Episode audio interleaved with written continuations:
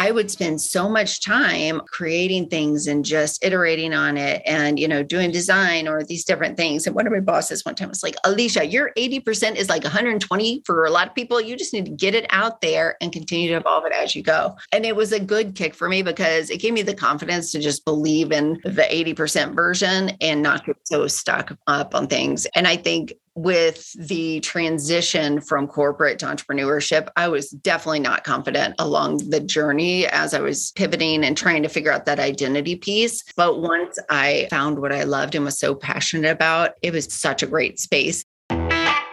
Welcome to Pivot Me, where we give business tips and mental hacks so you can move past your biggest obstacles and live the life you've earned.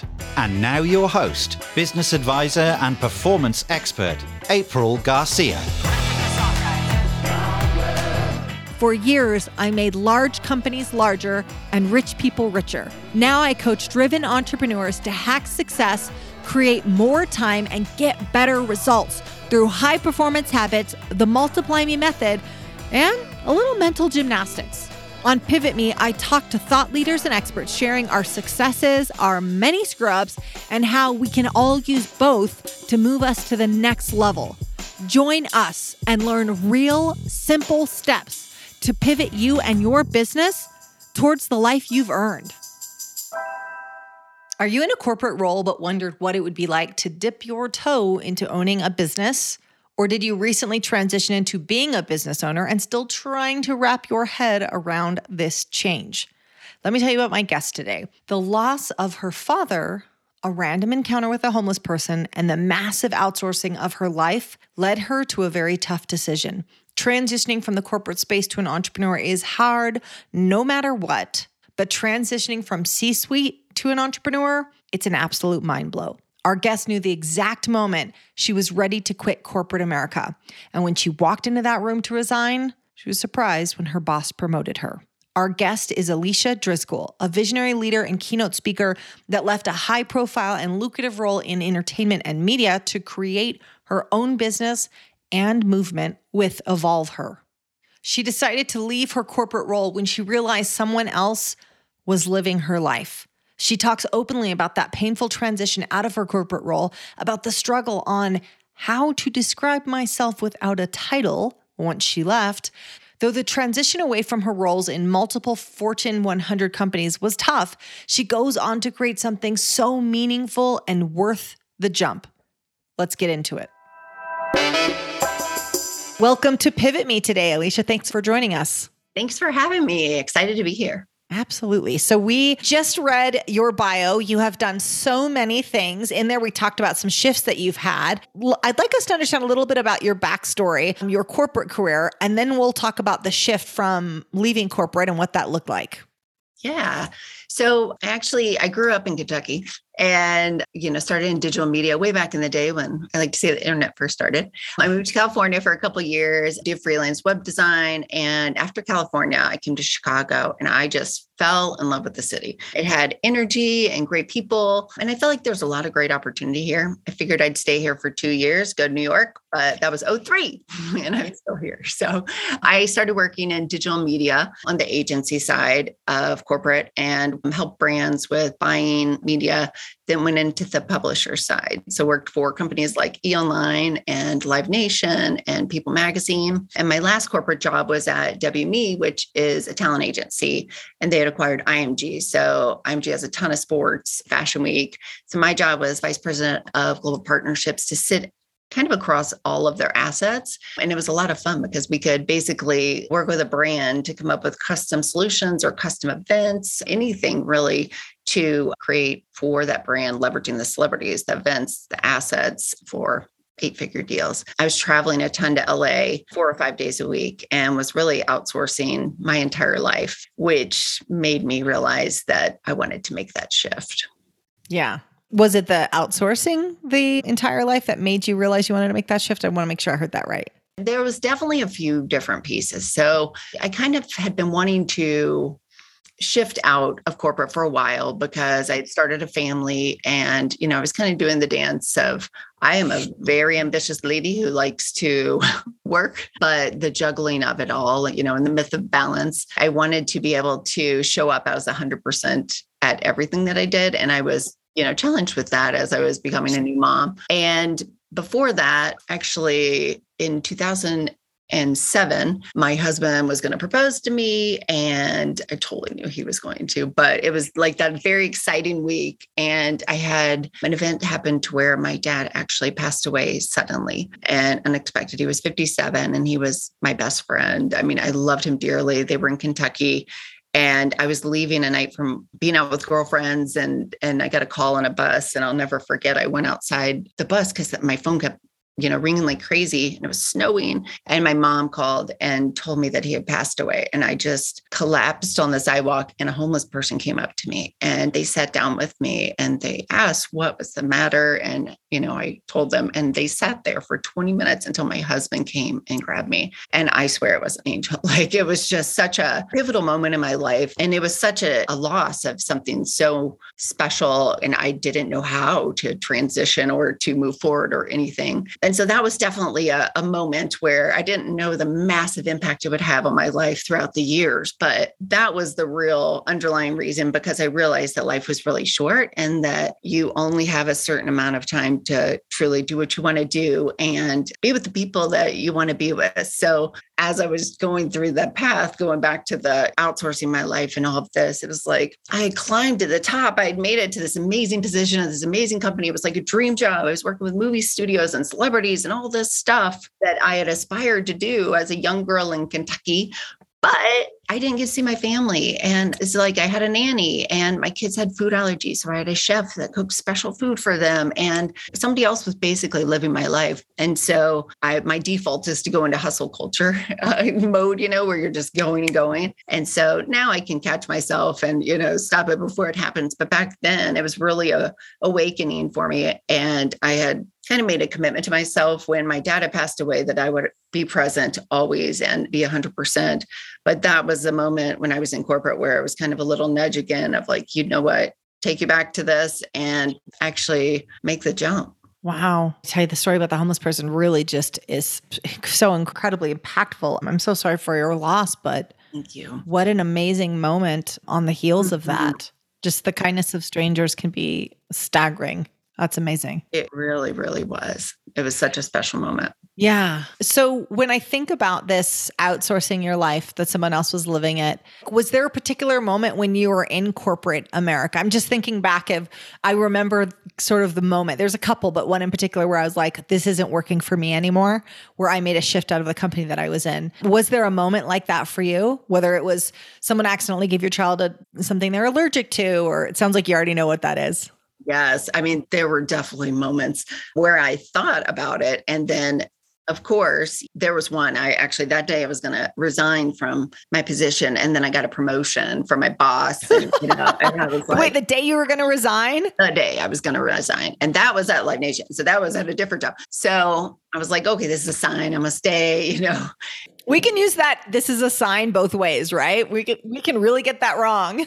so true. I mean, my boss was so great there. He was phenomenal, such a great guy. So I stayed for longer. And then actually, when I went to the last company, I wasn't going to go there. I was trying to refer other people. And my girlfriend was like, Alicia, this is a once in a lifetime opportunity you know, you can always step away. Your kids are still young. Just take it and see where it goes. And so I did for a little bit, but I knew my heart wasn't there. And when I was in California, and I remember I was sitting there at these meetings, and my daughter, she was sick. We didn't know what was going on with her stomach. And later we found out she was celiac. But my son has asthma, and, you know, he had to go to the ER for that. And it's just like, as a mother, to not be there. And for those moments where yes, other people can help out, but it's crucial moment in not being able to have any flexibility or to know that I had to mentally be at a C-level meeting and put on the whole show while my kids were in the hospital or, or really sick it just didn't seem like it was working for me. And so they were expanding the role in my position to where it would start to include some other things within it. So, like name and title, and like some of that kind of stuff that is not of interest to me. And I just decided that was it. I was going to leave the industry and make a big jump and shift. So, talk to us about that jump because when we've talked to people before who've made sort of those transition, it sounds like the thing that's the biggest struggle. And I know that was for me as well, leaving corporate America, is the identity shift. Oh my gosh. How was that for you?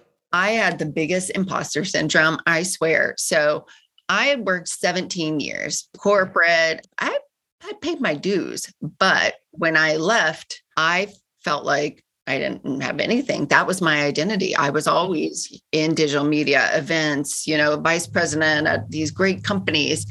And I would find myself at the park with other moms and like, so I'm working on this project. And at the time, I had because I never took time off. I had a client at WME that I wasn't able to work with, and Nicole Richie was doing an event. And so I helped with business development and empowerment event for her. But I loved what I did. So I would always talk about it. But we'd be at the park and I'd start talking about my project, you know, or ask them what they do. And it was like I was just talking and they didn't, they didn't really care, you know, but it was like, who am I if I don't talk about this? Because that was so much of my identity. And I did not realize that. And then as I was trying to decide from, I knew I wanted to do something as an entrepreneur or advisory type of role or something, but I didn't know what I wanted to do at that moment. And so when I would look at my experience in corporate, I just could not see how it translated into the entrepreneurial world for a long time. And I think that was a big challenge for when you transition out, you don't realize that you have so many transferable skills that easily transfer over. And it's just the application of it and can be extremely beneficial in that type of environment. But at the time, I mean, I was just really trying to figure out how to describe myself without a title. Mm. Ooh, how to describe myself without a title. Yes, it was a challenge. That's powerful. How did you get past that? So eventually you go on to create something. So let's talk about what you created after that because you went on to to get involved in this community. You created this community. Talk to us about what happened after that. Yep. So I'll go back a little bit just to provide context of why I went this direction. So when I was at WME, there was a woman there who ran, she was head of the literary department and women's events. So they did Oprah's events and Arianna Huffington and a lot of really cool events. And she was also the only woman on the board of directors at WME. And so I reached out to her when I first started at the company. I wanted to meet her. So I sat down and met with her. And it was the first time I'd seen really leadership at that level where somebody was 100% present and really wanted to help you even though they didn't know you and she cared for like the greater good of the company and your career. And i mean we sat talked for an hour and a half. So we connected instantly. And then throughout my time at wme i would side hustle for her because she would do women's events and i just loved the work that she did. So it wasn't my real full-time job but i would help out to be involved. And so I helped her put together or worked on the founding team for this um, event called Together Live. And it's like Glennon Doyle Melton. And it's gone on for a few years and it was so fun. But when I left, that was really impactful in my life. And so when I left, I just kept thinking back to that leadership style of leading with love and, you know, everything I'd gone through in my life. And I definitely wanted to replicate that in whatever I did. And so I started attending a bunch of different events just to meet some new people in Chicago and kind of hone in on what I wanted to do. And I go to these events and I would just have such a great time. The energy would just be electric. And it's like it was contagious, right? You as an entrepreneur, you surround yourself by amazing people and it is just such a wonderful thing. It inspires you and you realize there's so many people who relate to what you're going through. And we go to these events and then I come home be like, okay, sitting with my dogs, kids are at summer camp. And I just wanted to find a place that could bring that together and we could have that all the time. So I decided to create it. And there was a couple of co-working spaces that had popped up at the time. And so I went to my husband and I was like, hey, so I want to take all of our savings and invest it into a space that helps advance women in corporate and brings us together and hosts events are you cool with that? And of course he was. I mean, he's great. And but it was so funny because it was such a pivot from what my career was. But for me, there was no other option not to do it. I was, I just knew in my gut that it was what I needed to do. And I've always been a risk taker and figured, you know, what's the worst that could happen? So I was going to do it and I did it. So opened the space up and I thought it would grow slowly. And I took some of the marketing and, you know, grassroots and all that stuff from my corporate days to get people into the space. And so I brought in a lot of different women's groups. I had a launch party, invited my old world, my new world, the press, all that. And it took off. So quickly hired a few more people to help grow the space, the programming, events, all that. And so when I designed the space, it was very much about intentional design because I think your surroundings affect your productivity and your mood and so I mean, the loft was beautiful. It was bright and airy and beautiful bookshelves and just a lot of like tchotchkes and knickknacks from around the world. And the people that came in, I got to know them and I would personally connect them. And I've always been a connector and I love to connect people who, whether they can help each other personally, professionally, or just be friends. I mean, you can tell sometimes, you know, the people should meet each other. And we'd host events. So I'd do masterminds or do custom events for clients. And it was really special space. Wow, that's amazing. Everything demands your attention right now. You want to be on your A game, but you need two of you just to manage your day. But what if I could multiply you? What if I told you there are secrets that top performers are using right now to still get ahead? There are, and I'll give them to you. In my new Four Steps videos, I'll show you how to master distraction, practice prioritization, get the right things done without working more hours. And for now, I'm doing it for free. Your time is priceless right now, and you need to take back control of your day and your to do list. Go to pivot me.com backslash four steps, and you can begin the videos within seconds. We all need more time right now, and Four Steps will give it to you.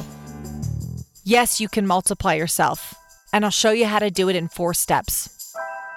I'm wondering if the fact that one thing that I heard out of there was that all, you've always been a risk taker. And I wonder if that made the transition not easier, but just like, oh, I'm someone who dumps the puzzle box over all the time and says, all right, we're, we're creating something totally different. I wonder if that makes that tolerance for risk. I mean, not a lot of people would dump all of their savings into this idea. yes, yes. Yeah, I definitely over time have always believed in taking risks. And I think I've built the confidence to believe in my ability to figure things out. So it may not have been necessarily that it would have worked exactly how I planned it, but I know that we have resources, we have connections, we have Google. and yeah, exactly. You're never able to leverage your resources to really gain the insight and knowledge that you need or connections and that kind of thing. So I've definitely taken risks throughout my life. I think the difference in this one was that I had a family. And so before take these huge risks and, you know, move to LA, don't know anybody, move to Chicago, don't know anybody, and start careers and things. But when you have a family, you have to think about things differently. And so it was definitely more challenging but as far as you know the mental side of it but it was exciting and there wasn't really a place like it in chicago so there was a need. And as soon as it opened you just saw how much people wanted to come together and connect. And and i had a lot of people from my past who wanted to be a part of it and came and kind of bridge the gap between corporate and entrepreneurship which is um, not always combined. So it was really supporting women across all aspects of life. And we also had tons of programming for men. So it wasn't just women only, because um, we love all the men that we have in our lives and that support us on the business side. And so it was just a great place to bring people together who, you know, had good intentions about changing the world. Yeah. You know, the other thing I'm hearing is in addition to being a risk taker, I'm also hearing a ton of confidence in your just unwavering ability to, I'm going to make this work out. Like it might get a little messy, but I'm going to make it this work out. Have you always been that confident? I definitely ebb and flow. my days. I think I got a kick one time from one of my bosses, and I used to, I call myself the recovering perfectionist because for me, everything had to be perfect before I put it out there. And so it's like I wanted it to be a masterpiece. Like I'm very intentional about what I create and what I put out there. So I want to make sure that it's going to add value and be relevant to the people I'm targeting or working with. But I would spend so much time on creating things and just just iterating on it and, you know, doing design or these different things. And one of my bosses one time was like, Alicia, your 80% is like 120 for a lot of people. You just need to get it out there and continue to evolve it as you go. And it was a good kick for me because it gave me the confidence to just believe in the 80% version and not get so stuck up on things. And I think with the transition from corporate to entrepreneurship, I was definitely not confident along the journey as I was pivoting and trying to figure out that identity piece. But once I found what I loved and was so passionate about, I mean, it was just such a great space. And it was, I don't know, I felt like it was where I belonged and what I was meant to do. So it definitely supported on the confidence side. I bet. You know, one of the things that we talk about on Pivot Me is also sabotage, like how we self sabotage. We talk about how people self sabotage, but then it's really good for us to hear hey, here's this person who's had this great success in the corporate arena, then pivoted to the entrepreneur space, had success there as well. But we all self sabotage. Would you be willing to share with us how you self sabotage and what you do to get yourself out of it? Yes, I am known as a saboteur. Personally, professionally. I'm just laughing because my husband always jokes about this too. When we first started dating, not to digress, but when we first started dating and things were going well, I'm like, I'm new to city. I just moved to Chicago. I don't want to date anybody. And he's like, it's okay. We don't need a serious relationship.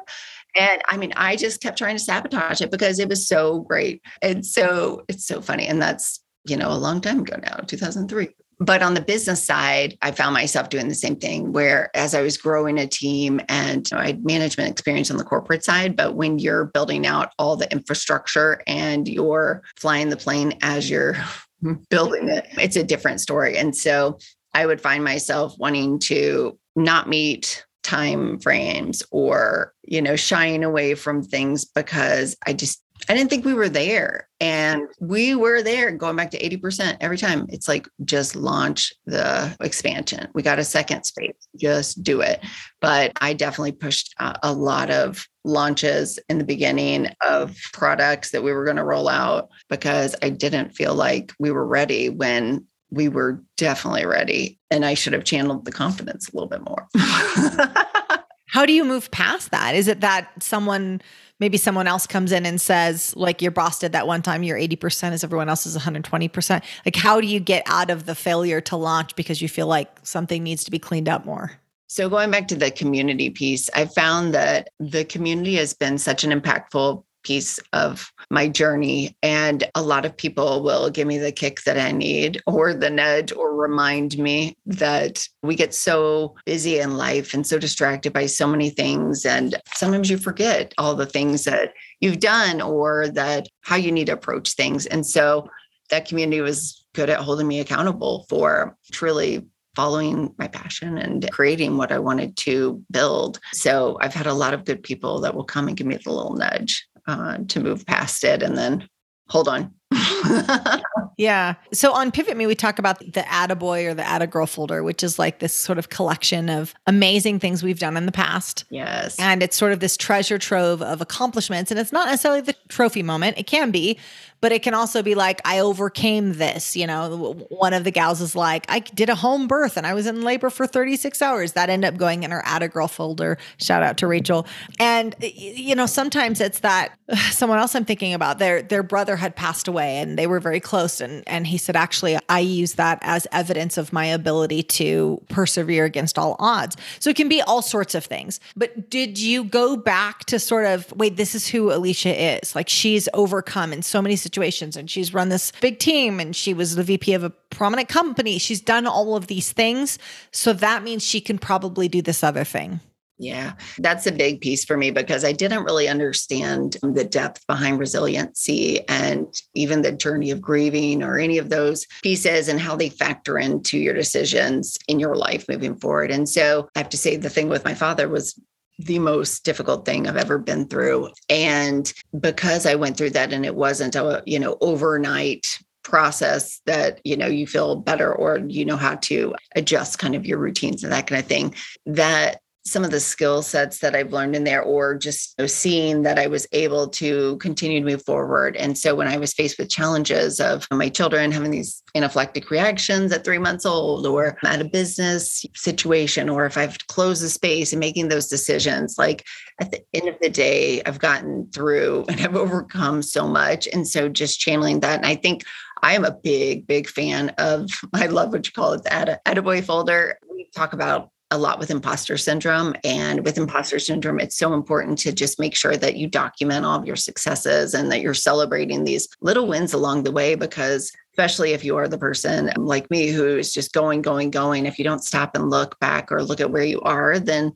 you don't realize how much you've accomplished and you just see that to-do list in front of you that never goes away and it can become consuming so that's a huge thing for me is is definitely you know being able to reference that and i think that community is kind of the live version of it they give you the rah-rahs or the support that you need yeah. What's next for you? So you've done uh, quite a bit of things. I know that you're constantly developing more things and going into new businesses as well. Tell us what's next for you. Yep. So I've really been focused on doing business development and helping thought leaders right now and building out their businesses and like an advisory type of role. And as we go into this next half of the year, I'm building out a online course. There's going to be one that's going to focus on how to evolve and how to transition out of corporate or in any really pivotal moment of your life. You know, that reflection work that you need to do and then really perspective and trying it and then the actual blueprint and plan to make it happen. So planning to launch that in July. And then um, we're also going to do a workshop on money never sleeps because as entrepreneurs, we have to make the money and um, continue to look at strategic ways to do that. And my background is heavily in partnerships and I love looking at the value of things that you can bring together to shorten the path to success. And so providing context around that for business owners. Mm.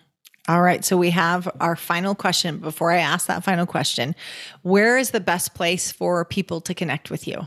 Yes. So you can go to evolver.community or you can go to Instagram and it's Alicia underscore Driscoll or Evolver.